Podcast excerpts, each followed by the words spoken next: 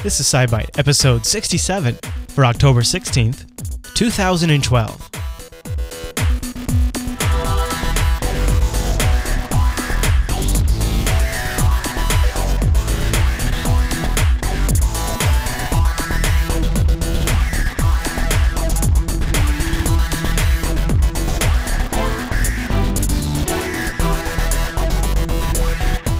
Everyone, and welcome to SciByte, Jupiter Broadcasting's weekly science podcast, live every Tuesday night and fresh for download Wednesday mornings over at jupiterbroadcasting.com. My name is Chris, and joining us every single week is our host, Heather. Hey there, Heather. Hey there, Chris. Hey, Heather, happy science to you. Happy science. Okay, so what are we talking about tonight?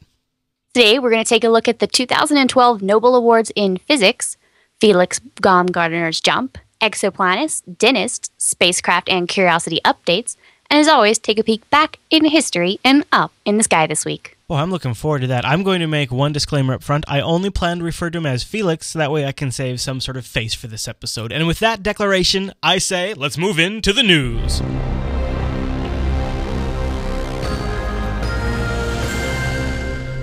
All right, Heather, what is our first news story tonight? All right, the 2012 Nobel Award in Physics. The reason I talk about this one specifically is because there was a lot of debate about whether the Higgs boson would be up for Right. nomination. Right. It did not win. What did win, I'll talk about quickly and then move on to the why nots of Higgs.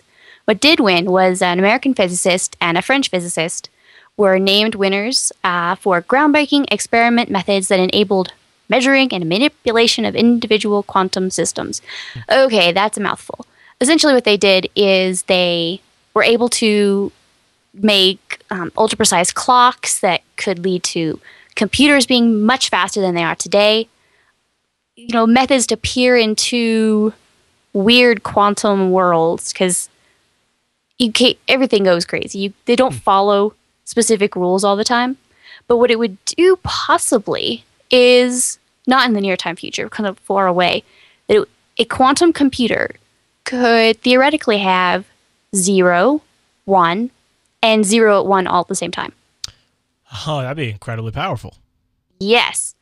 So, you know, make all sorts of calculations, blazing speed. I saw, I believe, one place that said uh, the difference between computers now and a quantum computer would be essentially a difference between computer and no computer. When can I get one in a smartphone? well, let's see. First, we're probably going to hit uh, military and or governmental, Right. then big giant school computers that it's going to take a lot of filter down to our iPhones or your iPhone. So it's going to be one of those things that uh, once it's out there, the future generations will look back at, at what we have today as quaint toys. Yeah, be like, oh, how cute!" They could do one or a zero, and and it, sometimes they could do them really fast. That is so cute. Yeah, I know. kind of like you know, you look back at the slide rule and you're like, "How do you work this thing?" Oh, you kind of shake it. Or the agab. uh, What? Wait. Oh shoot. Abacus. Yeah, abacus. Yeah. yeah, I was gonna go back to the abacus, but I decided to be a little bit more. Oh, it was good. It was good. Topical. The sextant. I mean, we could keep going. We could keep. Going. Yeah. But yeah, it's very interesting. Um, and of course, it's something that I've heard a lot about over the years, but it seems like more and more uh, science around it is coming out, and it's actually Yeah. starting to sound like something that people have, are starting to wrap their head around. Yeah. So uh, that's you know part of the reason why I got that. It was actually funny. They always award them on December the tenth Hmm. um, for uh, Alfred Nobel's death in 1896 on the anniversary of. But they tell you a long time, you know, pre four. You know, we obviously know about them now, but they call the people up.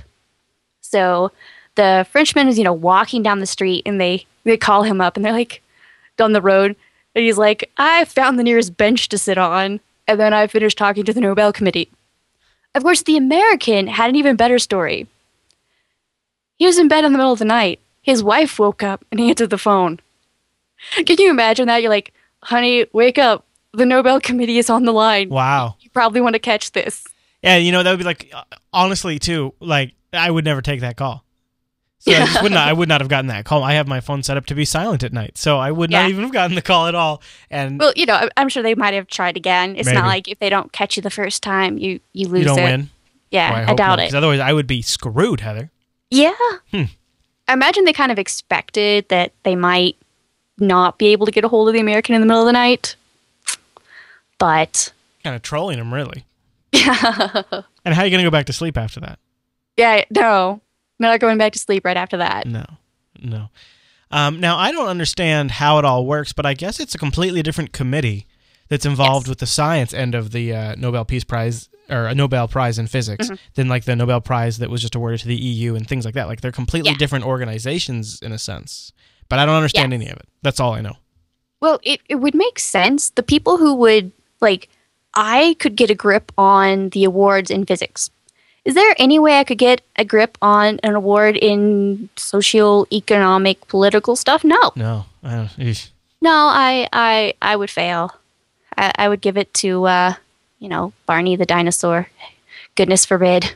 I, I wouldn't know enough. So it makes complete sense that there would be different entities for all Yeah. these specific things. They're just all connected, sort of, in a group. And you never know. That call in the middle of the night could be uh, the uh, Nobel uh, Committee calling to give us a prize in podcasting. So we Yeah. should take those late night calls. Yeah, they open up a, a podcasting. I'm gonna have my ear out for it. Yeah, there we go. Yeah. So, like, make a note of your phone. It's like, from Europe, make a noise. Yeah. I wonder if we can do that. That's pretty fancy. It might be able to do that though. Might be able to. Any other thoughts on that one? Uh, just some people were wondering why the Higgs didn't get it. The you know the the boson, the big announcement that CERN made on July 4th, Mm, and mhm. Oh yeah. there's a lot of speculation that that would get it. Well, there Yeah. was. Now there is a remote possibility that it is actually not the Higgs. It hasn't been identified as the Higgs boson because Oh. they haven't identified you know its properties. Now, if it's not the Higgs boson, that's still big news because something's there and we think we know what it is, and if it's not, that's just as ground shaking. It's probably next year's. more. it's probably next year's. Well, yeah, it will eventually win. The question is just when will it win? Um, and then there's other complications. There were six physicists, um, each working about at the same time, working off each other's work, that within four months, all were published back in 1964 talking about this kind of a particle. Now, the first ones were uh, a Belgian uh, who died last year and Francois Englert.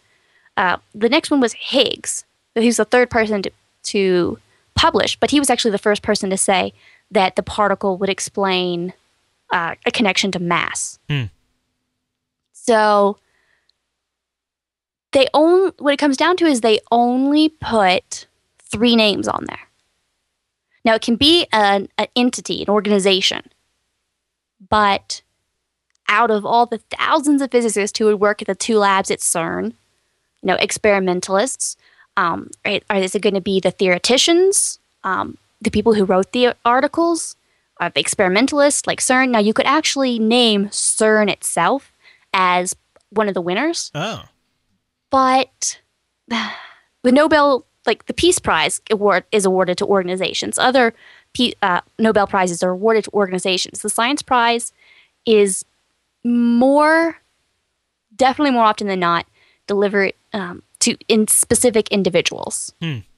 So, what three names will be on there? You can't give them posthumously, which was why there was some push to go ahead and do it tonight or this year because Higgs, he's, he's 83, he's getting on in years. And so there was some push to kind of maybe, well, why don't you just kind of fudge it a little and so he can have his name on there? But in the end, it wasn't for sure. We can't, until they have all the information about its, you know, what it's doing, then they can say whether or not what exactly it is, award it for the Higgs boson, or wait until we find something like the Higgs boson. So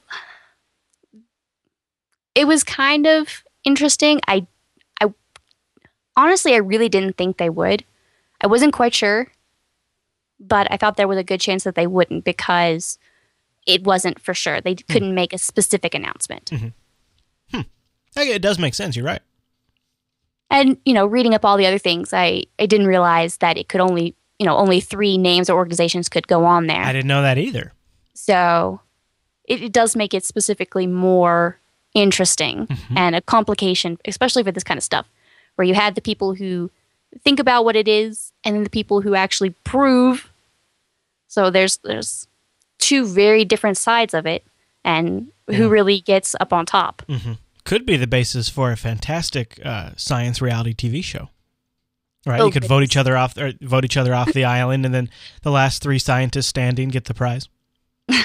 Vote off the science island. Could be a new way to fund projects. You are the Linkus League. Goodbye. Whoosh, off the island you go. Your science is the they can have science quizzes, and whoever fails the most gets vote. Yeah, I love it. I love it. You're, you're given a couple of rolls of duct tape, and you have to make yourself a duct tape boat and paddle off the island. Oh, I would fail that badly. Yeah. Yeah. Um. Wow. Well, uh, very cool. Now, links in the show notes to that stuff. Anything in particular you want to direct people's attention to? Uh, no, there are. Well, for the most part, there is the. I've actually got the link to the official website for the Nobel prizes. So if you're interested in any any of the others um, that I didn't want to or didn't get to have, to have a chance to talk about, go ahead and uh, head over there and check it out. Very nice. Now, uh, why don't we uh, take a pause right here and reflect on a very disturbing fact? One that seems to be uh, in my thoughts a lot these days, and that is the holidays. Can I just like I'm thinking about birthdays? Angel's birthday's in November, right? And uh, my mom's birthday, and then of course it's Christmas, and uh, so, uh, boy, oh boy, and you know what? You know what? It, it, it happens faster than I can even remember. And I just want to say this would be an excellent time if folks want to help support the network while they're doing their holiday shopping. Head over to jupiterbroadcasting.com. Now we have links down there to our affiliates. If you don't, uh, if you're on a computer you're not normally at, and you just need to do some shopping, you can head to our site first if you want to. Uh, and we just added eBay down there. If you're going to get somebody Netflix, I, you know what, Netflix. Seriously, the great thing about Netflix, just click our link first. That way your shopping session's tagged for us, and then you can send it as an email gift, and you can print out a little thing.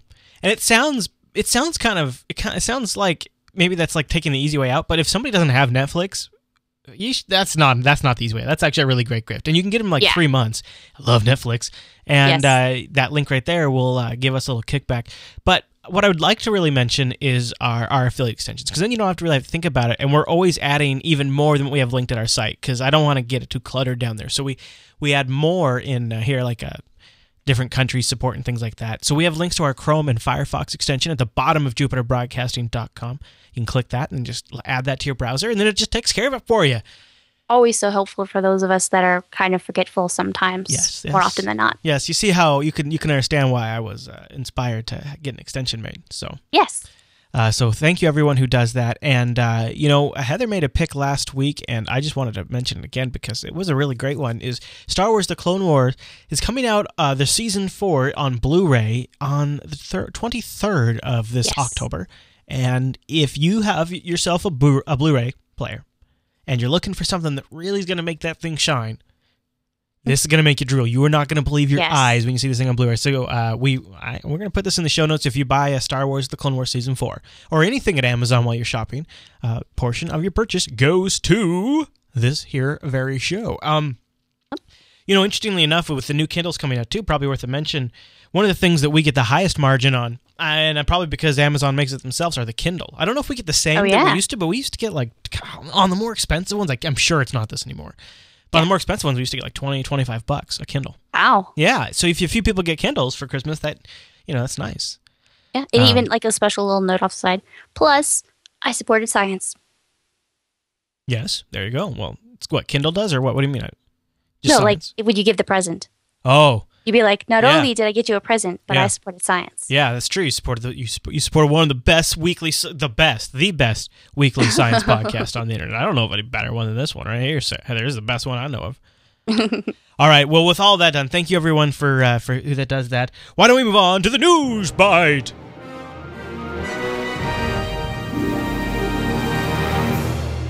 All right. What is our first story in the news bite? We have returned. Talked about the Red Bull Stratos jump last week, and it actually happened on Sunday. Yeah, did it. So, reached an altitude of 128,000 feet, overshot. And actually, you know, I saw it lift off and I was excited. If you actually got to see it, um, there's a highlights clip in the uh, show notes on the uh, images. But you could see, you know, the balloons going up and then the crane is just whipping down the runway so that it's vertical. That way, it, he doesn't swing and you know hit the runway before he goes up. But as you know, they show the videos as it goes up, and they're actually able to watch them from cameras on the ground. Huh. He hooked it up so that they had really powerful, you know, telescopic cameras watching it. Someone sometimes in the infrared, sometimes in the regular. But I saw the balloon getting so big, and I saw it hitting certain altitudes, and it was still going up. You know, they hit the 125,000. They're like, all right, and then it kept going up at a thousand feet a minute. Wow. And these balloons have a pop altitude. There's a specific altitude that they will pop. And they started talking. You could kind of hear it like, all right, are we going forward? Or are we going to, you know, keep the capsule locked up and he's just going to come down Hmm. in the capsule? And that was partly because you have to have that done before the balloon pops. Because once the balloon pops, that's probably quite a bit more difficult and a whole bunch more complications going on. yeah. So that was one thing that I noticed. I was like, uh oh, I bet not many people are thinking this. Because I've dealt with these kind of kind of balloons before, Right, and they right. hit a We're just hit a kind float of altitude we're just kind of uh, uh, pleasantly unaware of the risk when we're watching. Of of the risk of the balloon popping right over his head. Mm-hmm. So you know, he did have a there. There's a couple of quote unquote records that haven't been um, specifically identified yet or approved. Reached an, a speed of 706 miles per hour, so he actually got to 1.2 Mach. He didn't really feel anything. He said there was like a pressure, and then there was less pressure. That was about it. And it's actually funny. It was on the anniversary of Chuck Yeager's breaking the sound barrier in an airplane. And he said something similar. He's like, he was really hoping for really dramatic something, and there wasn't really anything dramatic. I seem to remember it. watching live though when he when he broke that sound barrier, he started flipping like head over feet. It looked like in the video, like they're showing it right now, and it's just like was head over feet, head over feet for a little bit, and then he kind of straightened out again. Was that? Now, no, that's right at the start. You won't hit Mm, okay. your maximum speed right at the start. What happened was the air is so thin that you can't have resistance to keep straight. There's very they they expected there to be some spin. Mm, okay. um, there's very little ability to control yourself. You have to hit to a certain. The atmosphere has to be so thick, so you had to come down a certain to a certain altitude in order for there to be enough air molecules around you so that you could kind of maneuver somewhat. Um, uh, Kittinger, the guy in the the last record holder, who was in the the control room, when he made a jump back in 1959 or 60, he one of them he got into a spin that actually knocked him out. It was Mm. like they calculated it was like 22 G's. Well, if, listening to his audio, it did sound like he got a little disoriented during it because he was Yes. slurring a lot, and they were having they were ask, they were having to ask him to repeat quite a few quite a few things. Yeah, well, he, he probably had a few things on his mind. Yeah, well, yeah. I mean, I'm not criticizing, but I did seem like he got a little wonky. Yeah, they did have an ongoing issue about the heater on the faceplate, which means it was fogging right, up. Right. You know, he said, you know, um, I'm pretty foggy, and I, if they really expected him to go through free fall a little bit longer, Yeah. and to me, my guess is he wanted to push it as far as he could, but because the the fogging, he probably didn't want to push his luck. So he's like, "All right, let let's let's slow this down, and I'll go through parachute for a little while." Mm. And then there was some disorientation about you know which way was east, which way was north, and you know as they were coming down, he's having a little bit of you know issue angling Mm. to the to a where he was supposed to go. Mm. But it, it's kind of funny, you know. It's everyone's all about this edge of space thing. Wasn't really the edge of space. I mean, the it only got to about forty eight percent of the altitude that NASA awards pilot astronaut wings to.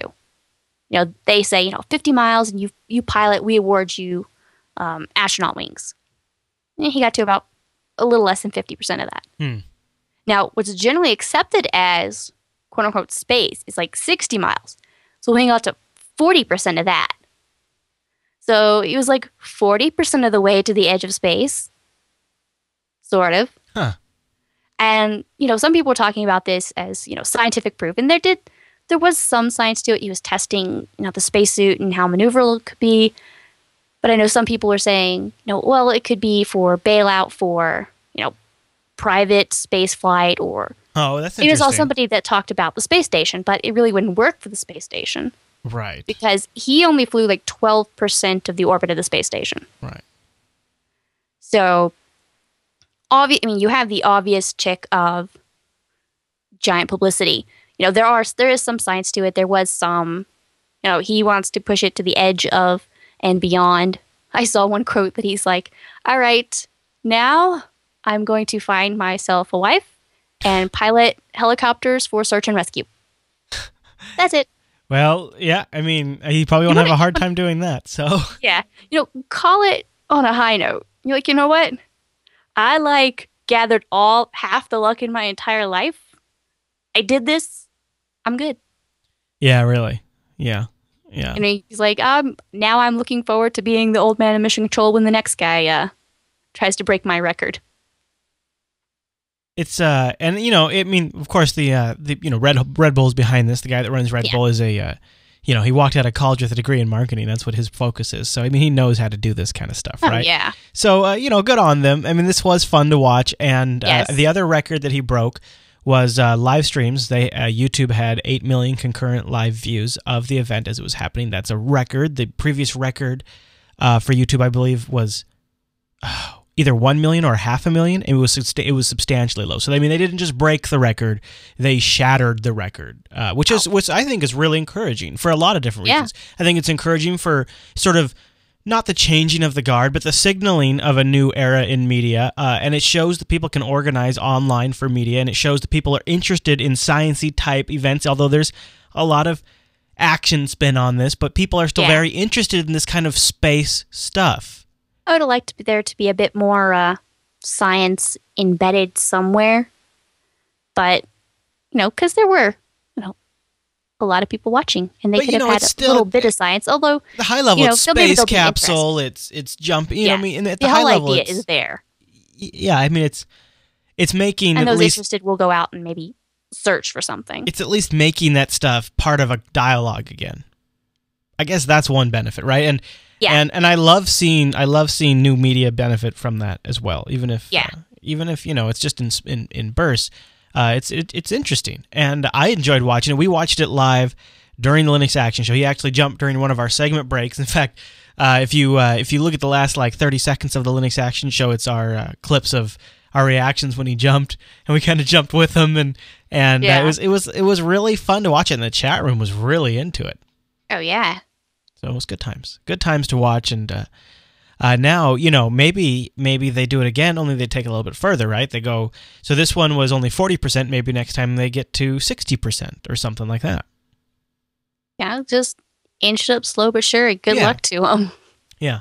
Yeah, exactly. All right, Heather. Well, with that, with that covered, then uh, should we move on to the two byte news? Let's go. Let's hit it.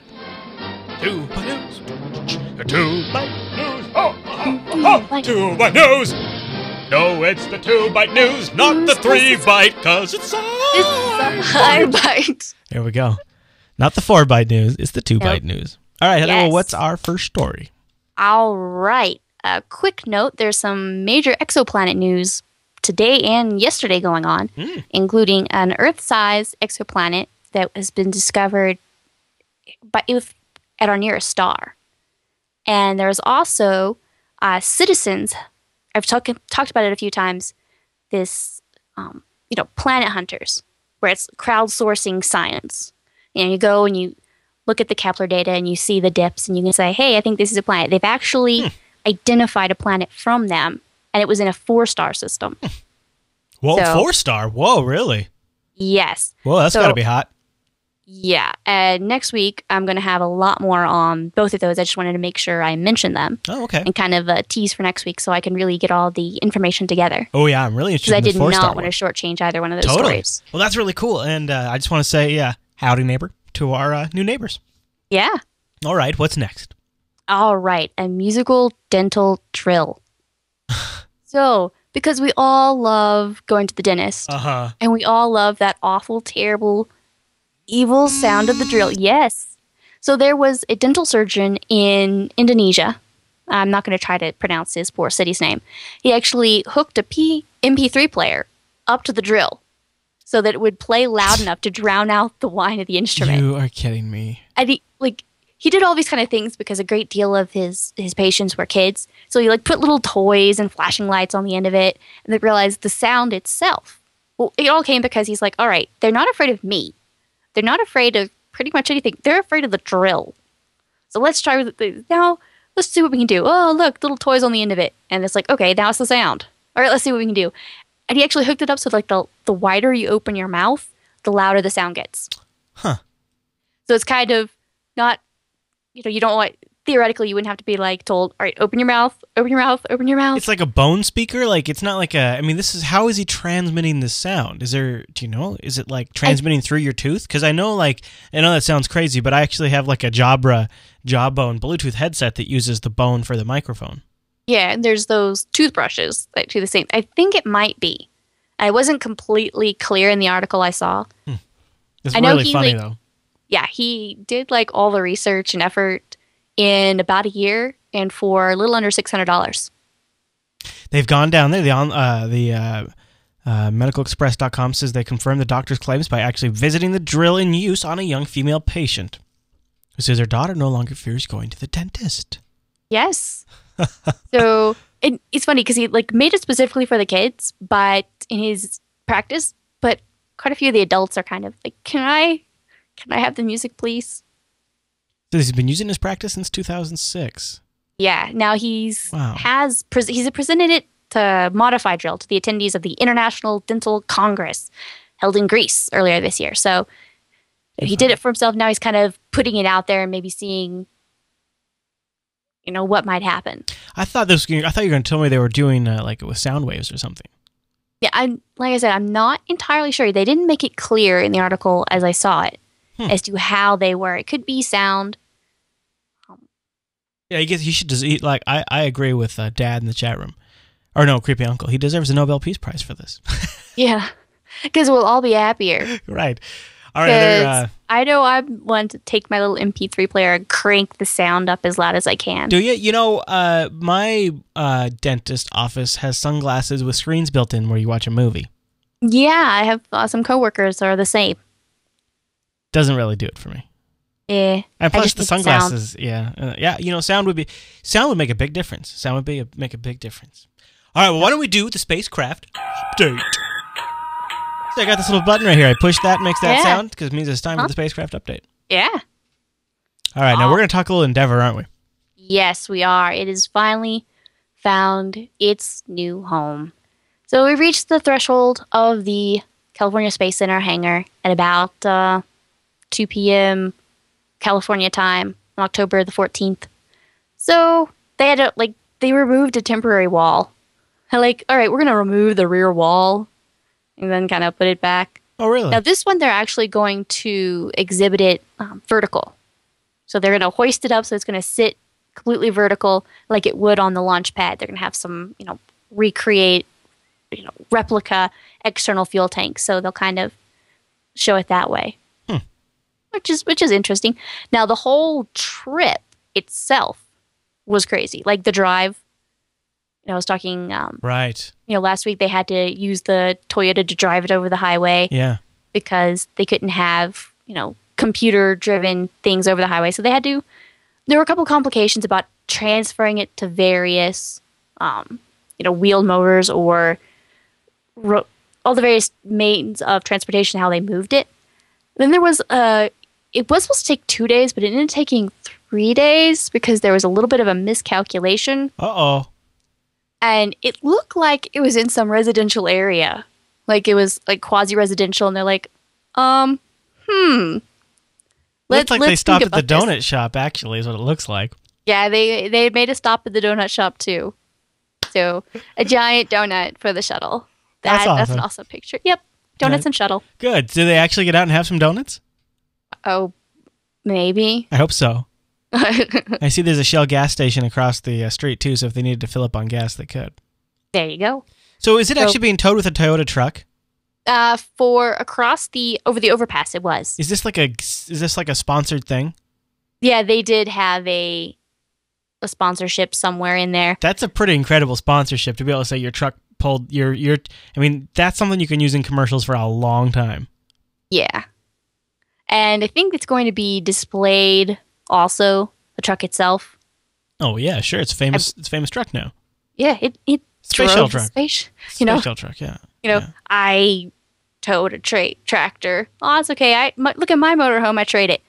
You know, I I hauled. Uh huh. Now, what I space shuttle. what I also like about, and I don't know who did this, uh, but I, here's what I like to picture. So they had these shuttle crossing signs that they put up, and what I like to believe is that NASA just had these all along, like in the NASA warehouse for opportunities, like because NASA just thought of everything, right? And so they Uh-huh. had these, and then, then they just went and got these. I, I prefer not to think that they just made these for this event. You think Yeah. I'm you think I'm right there? Um, if in the Chris universe you want it to be right, I do a lot. okay. Yeah. The Chris universe that can be true. Okay, good. Thank you. Okay. For the rest of us, no. Ah, No, you're in the Chris universe. yeah, you, you didn't hear that part. Okay, good. But it came so close a couple of times that they had to, like, forget three point. It was like ten point. You know, like drive forward a little bit Mm. and back up and slowly like try to maneuver past trees and all sorts of various stuff. So, but they finally got it across. There was a lot of people who went and saw it. Yeah. So As they should, right? I would if I was Oh, in the yeah. area. Oh man, I'd still be down there. I'd be taking video. I'd be posting that video online. Then I'd be getting YouTube takedowns. It'd be great. Very cool. All right. Well, uh, Yep. keep us posted if anything else happens. But I guess for now, it's kind of it's at its home. Yep. For now, they're all tucked away in their various homes Yeah. and just prepping for their display sections to open. Now we just wait for somebody to go in there and hijack it and take it off and just fly out of there. You let us know when that happens. We on SciByte do not condone you actually trying to steal the space shuttle. But if you do, tweet about it. Put it up on YouTube. Yeah. We're now, just- I'm not sure if you want to mention us. yeah. Don't don't mention yeah, don't, us. don't no. mention us. No. No. But do do tweet at jb underscore mars underscore base. No, no. she totally didn't have anything to do about this. She told me not to do this, and I did it anyway. That, that's pretty much all you could say. All right, so uh, let's talk about this. This this has been a topic that's been on the show a few times, but I keep Yes. seeing headlines about it. Is Voyager One in interstellar space? They are getting in the magnetic data now. This is the one they've seen two of the three things that they want to happen. The high energy cosmic rays from outside our solar system have, you know, jumped. The particles from the sun have dropped. And they've actually, you know, at one point they dropped and then they jumped back up and they dropped and they jumped Mm. back up. Now they've been They're really low Yeah. all the way since August. Yeah. Now, the third thing is for the magnetic field. The, you know, the sun has a magnetic field in one direction, and they expect that the, you know, the galaxy itself will have a magnetic direction in a different direction. Okay. Ah, so you start they're seeing it go the other way.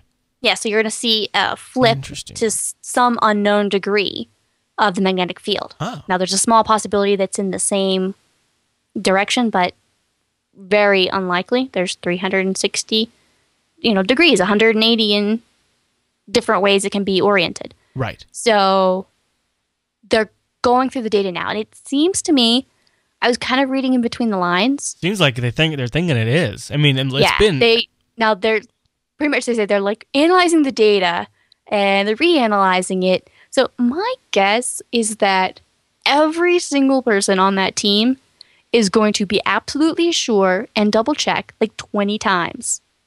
Cuz they don't want to say, "Oh my gosh, we're in interstellar space," and then like 2 months later go, "Um maybe maybe not." Boy, Uh, but you look at this though. It's been like all the other previous times. I- Boy, I'd be really surprised if it goes up, but you just never know. I guess. In fact, it's still trending downwards. Even if you look at the very end of the data that we have now, it's still Yeah. trending downwards. Yeah. Now, the complication to all this is we really don't have any idea what to expect. Um, Hmm. Data from back in 2010 broke the only working model we had. So we really don't know.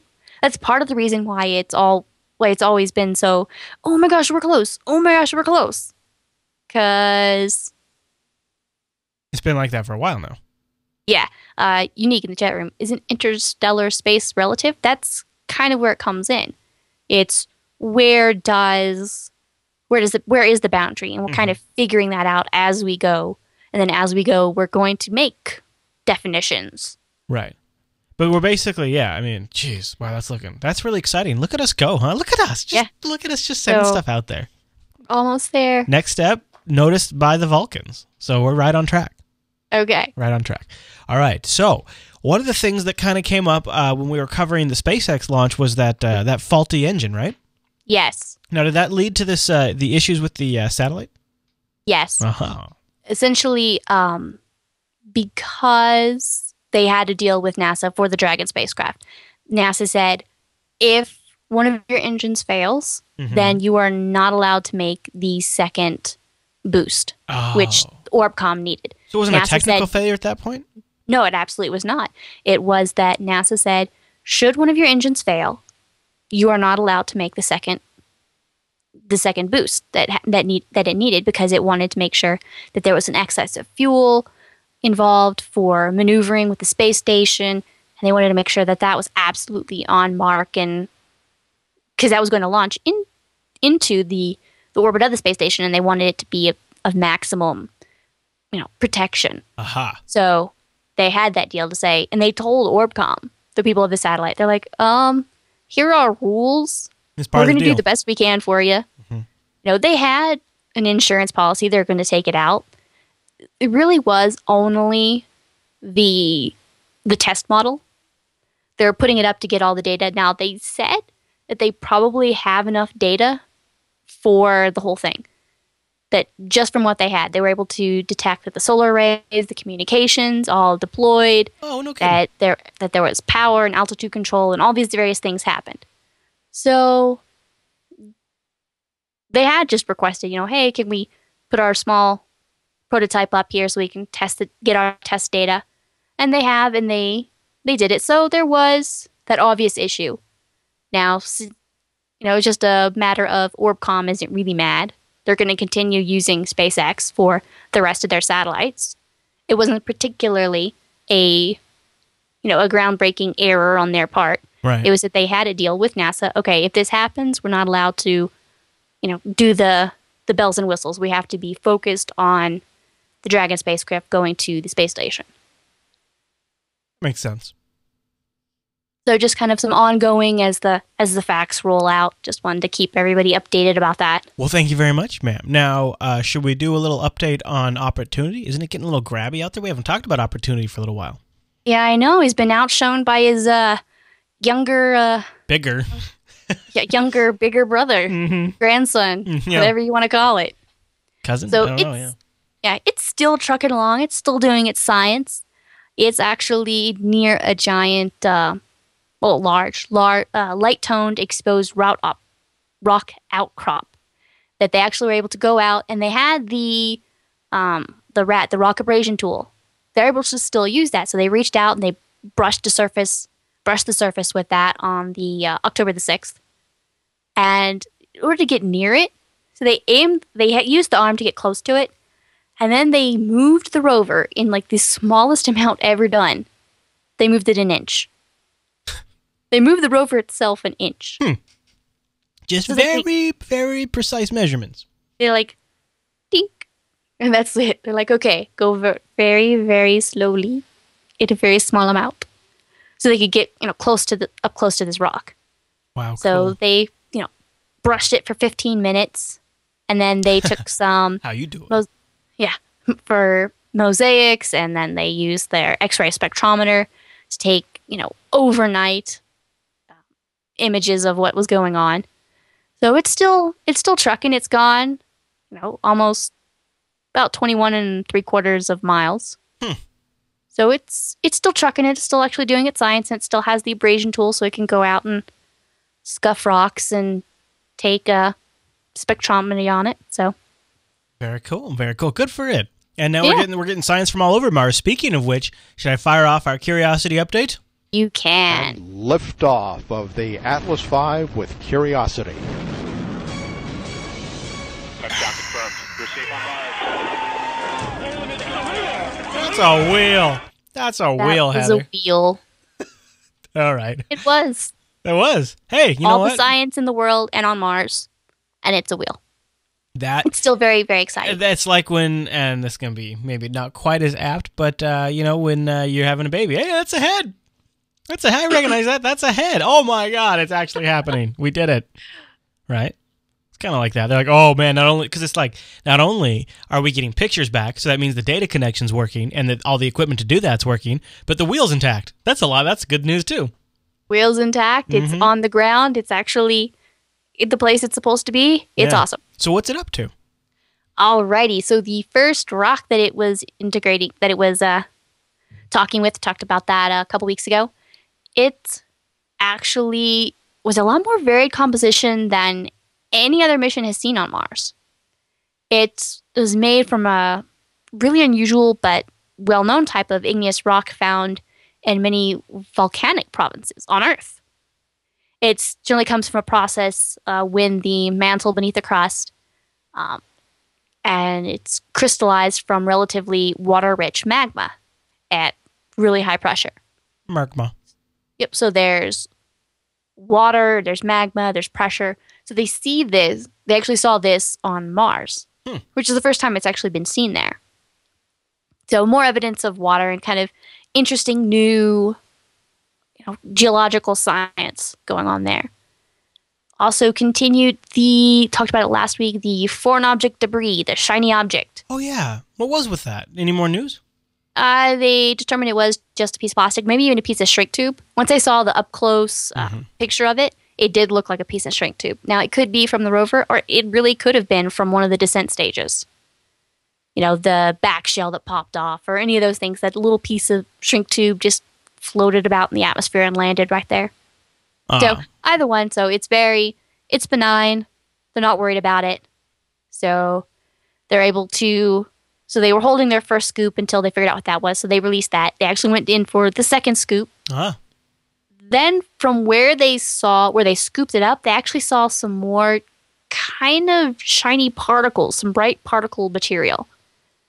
And so then they stopped again. They're like, okay, great. Is this whole area contaminated? What's going on? And then they looked closer, and it was actually. So they dumped the second scoop. And they went for the, the third, and they actually saw that some of the bright particles were in the clods of regolith itself. So they're like, okay, so. sparkles. There's sparkles. Yeah, the sparkles were in the soil. So they hmm. went in for the third scoop. And so they're now going to be looking forward to further investigation of all these bright particles and see if they can figure out what exactly they are and you know everything was going on about them. Huh. I, I think it's uh, I think it's pretty wild to watch uh, these completely two different built rovers uh, get the science done at the same time. I mean, uh, you know, we talk a lot about budget cuts and things like that, but in some ways, they're really rocking some really good projects over there too. Yeah. Well, you really got to take what you what you Yeah, can because there's not going to be another rover mission for a little while now. Oh, okay. So Better enjoy it while we can, is what you're saying. Yeah, get everything out of it that you can. It's interesting. They just found that. It's like, just- yeah, it's just some science or just some plastic. No big deal. Just plastic. Just plastic. Yeah, well, stop, look at it, analyze it very closely. They're like, Yeah, it's boring. It's just Oh. plastic. I was hoping it was like, uh, you know, uh, alien candy wrapper or something. no, You don't think that could be what it was? no, probably not. Ah, too bad. All right.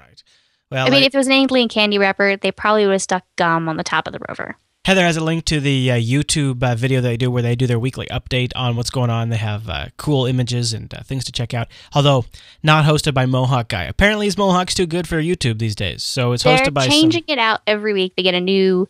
headphones a new around the neck guys. Uh, it was on this week. I don't care for headphones yeah, the there's neck. plenty of images about what exact some of the things that I talked about: the foreign object, the bright particles, and the scoops. So great links, great YouTube stuff, and images. So hop on over there if you're interested in checking any of that out. Absolutely. And Heather, why don't you hop in the time machine? Here we go. All right. Wait. Close the door and flip that flip that lever, would you? Okay. All right, thank you. Okay. There it goes. All right. Okay. Just a quick I don't trip. know what I just did. But Well, uh, so I didn't want us to go too far because this Oh, this time we're only going back 50 years, October 18th, 1962. That's right. Nobel Prize, the you know theme theme going on today. Uh, Dr. James D. Watson of the U.S.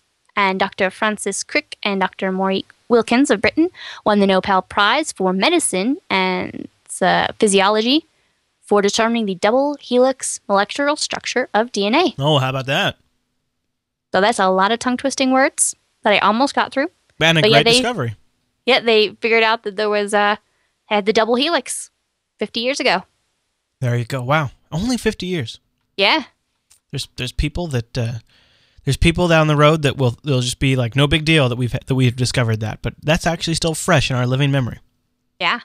Pretty cool. All right. Well, then why don't we look up into the sky this week? Alrighty. Thursday, October the 18th, right about at twilight, Mars and Antares, uh, orangish star, will be close into the lower right of the moon. And Antares will be slightly brighter, but Mars will be higher because Mars is more awesome. It'll be on top. Yeah. Speaking totally unbiased, on Saturday, October the 20th, right about fading twilight, they'll still be pretty close together and in the southwest. And this time, Mars will be to the upper right of Antares. On the whole, this week, we've got Mercury.